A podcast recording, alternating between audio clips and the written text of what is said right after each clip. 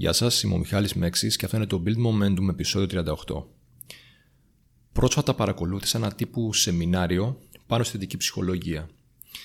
Η θετική ψυχολογία ουσιαστικά είναι ο κλάδος της ψυχολογίας που μελετάει την ευζοία, την ευημερία και γενικότερα την ποιότητα της ζωής. Την ποιότητα της ζωής των ανθρώπων σε διάφορα επίπεδα. Προσπαθεί με διάφορες μεθόδους να προωθήσει τα στοιχεία της ευζοίας, της ευημερίας, ώστε να οδηγήσουν σε μια πιο ευτυχισμένη ζωή. Έτσι μας λέει ο Σέλιγμαν. Να οδηγήσουν τους ανθρώπους να είναι πιο ευτυχισμένοι. Η ευτυχία βέβαια τι είναι; Δεν ορίζεται εύκολα και είναι διαφορετική από τον καθένα. Σε ένα βαθμό όμως όλοι έχουμε νιώσει το αίσθημα της ευτυχίας, τη δύναμή της, την επίδραση που έχει πάνω μας. Ο Μάρκος Αβρίλιος, Ρωμαίος Αυτοκράτορας και φιλόσοφος, είχε πει ότι, εισαγωγικά, η ευτυχία της ζωής μας εξαρτάται από την ποιότητα των σκέψεών μας. Κλείνοντας αγωγικά. Μου αρέσει αυτή η εκδοχή. Δηλώνει ότι έχουμε τη δύναμη σε μεγάλο βαθμό να ελέγξουμε την ευτυχία μας. Να ελέγξουμε την ευτυχία στη ζωή μας. Ότι κρατάμε εμείς στο μυαλό μας και στις σκέψεις μας το κλειδί της ευτυχίας μας. Τι είναι ενδιαφέρον.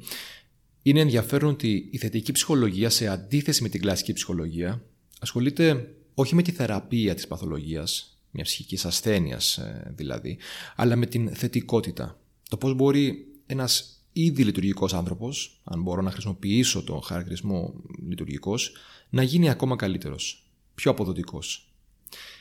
Εστιάζει λοιπόν όχι στα σημεία που μπορεί κάποιος να υστερεί, αλλά σε όλα αυτά τα, τα χαρακτηριστικά που μπορεί να έχει, όπως είναι η οργανωτικότητα, η ηγεσία, η ενσυναίσθηση και τα οποία τον κάνουν πιο δυνατό.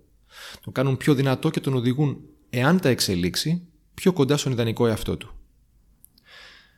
Από αυτή την προοπτική βλέπω και εγώ τη θετική ψυχολογία και την επίδραση που μπορεί να έχει η εφαρμογή της. Οι αθλητές, οι επιχειρηματίες, οι γονείς, όλοι όσοι προσπαθούν να είναι καλύτεροι, να είναι η καλύτερη εκδοχή του εαυτού τους μάλλον, στον τομέα τους, εκεί που θέλουν να εξελίσσονται, αυτοί λοιπόν όλοι που θέτουν στόχους και προσπαθούν να τους επιτυγχάνουν, θα μπορούσε κάποιος να πει ότι είναι μέσα σε αυτό το φάσμα.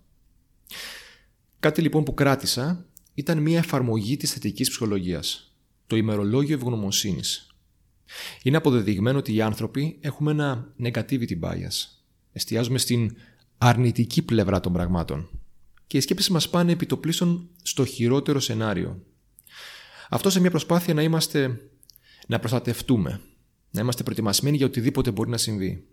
Αυτό όμως, σε συνδυασμό με τους γρήγορους ρυθμούς της ζωής μας και το συνεχές κυνήγι για το καλύτερο και την πίεση που αυτό μπορεί να συνεπάγεται, παραδείγματος χάρη, αν είσαι επαγγελματίας αθλητής ή επιχειρηματίας, καμία επιτυχία ή ολοκλήρωση δεν θα έρθει, δεν έρχεται χωρίς κόπο, χωρίς δουλειά και σε έναν βαθμό χωρίς ψυχολογική ή σωματική πίεση. Ο συνδυασμός λοιπόν όλων αυτών μπορεί να οδηγήσει μοιραία σε μια αίσθηση ανικανοποίησης. Αυτό που ίσως νιώθεις κάποια βράδια πριν κοιμηθείς ότι δεν έκανες τίποτα σήμερα. Ότι παραμένεις στάσιμος, ότι δεν είσαι αρκετά καλός, παρόλο που πάντα κάτι ίσως θα έχεις κάνει για σένα. Πώς λειτουργεί το ημερολόγιο ευγνωμοσύνης, Κάθε βράδυ πριν κοιμηθείς, σημειώνεις στο ημερολόγιο σου τρία πράγματα της ημέρας, της ημέρας σου, της ημέρας που πέρασε, για τα οποία είσαι ευγνώμων. Βέβαια, το ημερολόγιο μπορεί να είναι τρεις λέξεις, μπορεί να είναι και ένα ολόκληρο κείμενο. Υπάρχει περιορισμός.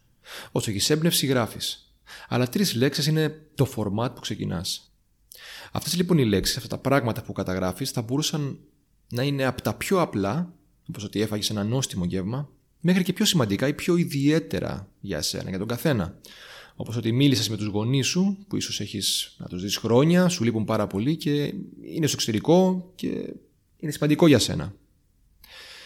Οι έρευνες έχουν δείξει ότι η συστηματική και μακροχρόνια χρήση ενός τέτοιου μερολογίου αυξάνει την ευτυχία, το αίσθημα της ικανοποίησης και μειώνει την πιθανότητα κατάθλιψης.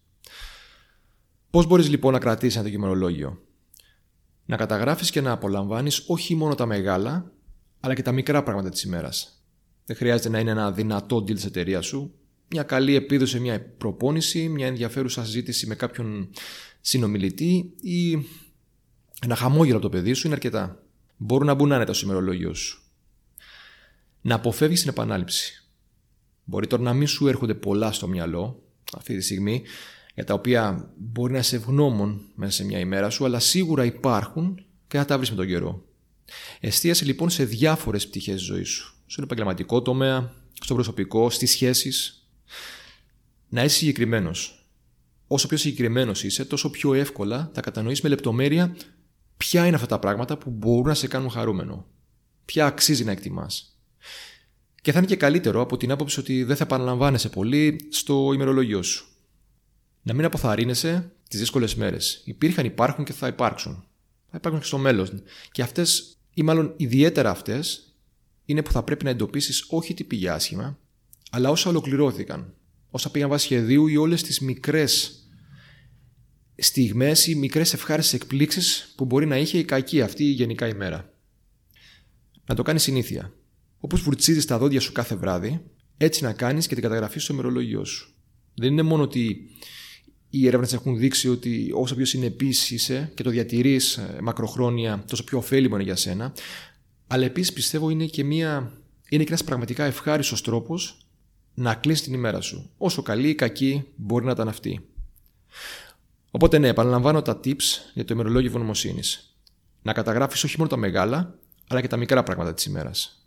Να αποφεύγεις την επανάληψη, να είσαι συγκεκριμένος, να μην αποθαρρύνεσαι ε, τις δύσκολες μέρες και να το κάνεις συνήθεια. Η ερώτηση λοιπόν είναι, έχεις την ικανότητα να αναγνωρίζεις όλα όσα ολοκληρώνεις, όλες τις μικρές επιτυχίες ή όλες τις μικρές χαρές για τις οποίες θα έπρεπε να είσαι ευγνώμων ή εστιάζεις μόνο στα αρνητικά και σε όσα δεν έχεις προλάβει, όσους στόχους θέλεις να ολοκληρώσεις αλλά δεν το έχεις καταφέρει ακόμα. Δοκίμασε το ημερολόγιο ευγνωμοσύνης. Κάθε εργαλείο μπορεί να μην δουλεύει για τον ε, κάθε άνθρωπο, αλλά μπορεί να μην δουλεύει για σένα, αλλά σίγουρα αυτό αξίζει μια προσπάθεια το συγκεκριμένο. Μένα πραγματικά μου φαίνεται ένα ευχάριστο κλείσιμο της ημέρας και προσωπικά το προτείνω σε αθλητές ή γενικότερα σε όσους θέλουν να τελειώνουν την πιεστική τους μέρα με ένα θετικό πρόσημο. Αυτό είναι το σημερινό επεισόδιο. Ελπίζω να σας άρεσε. Κάντε subscribe, μοιραστείτε το podcast αν θέλετε. Τα λέμε την επόμενη φορά.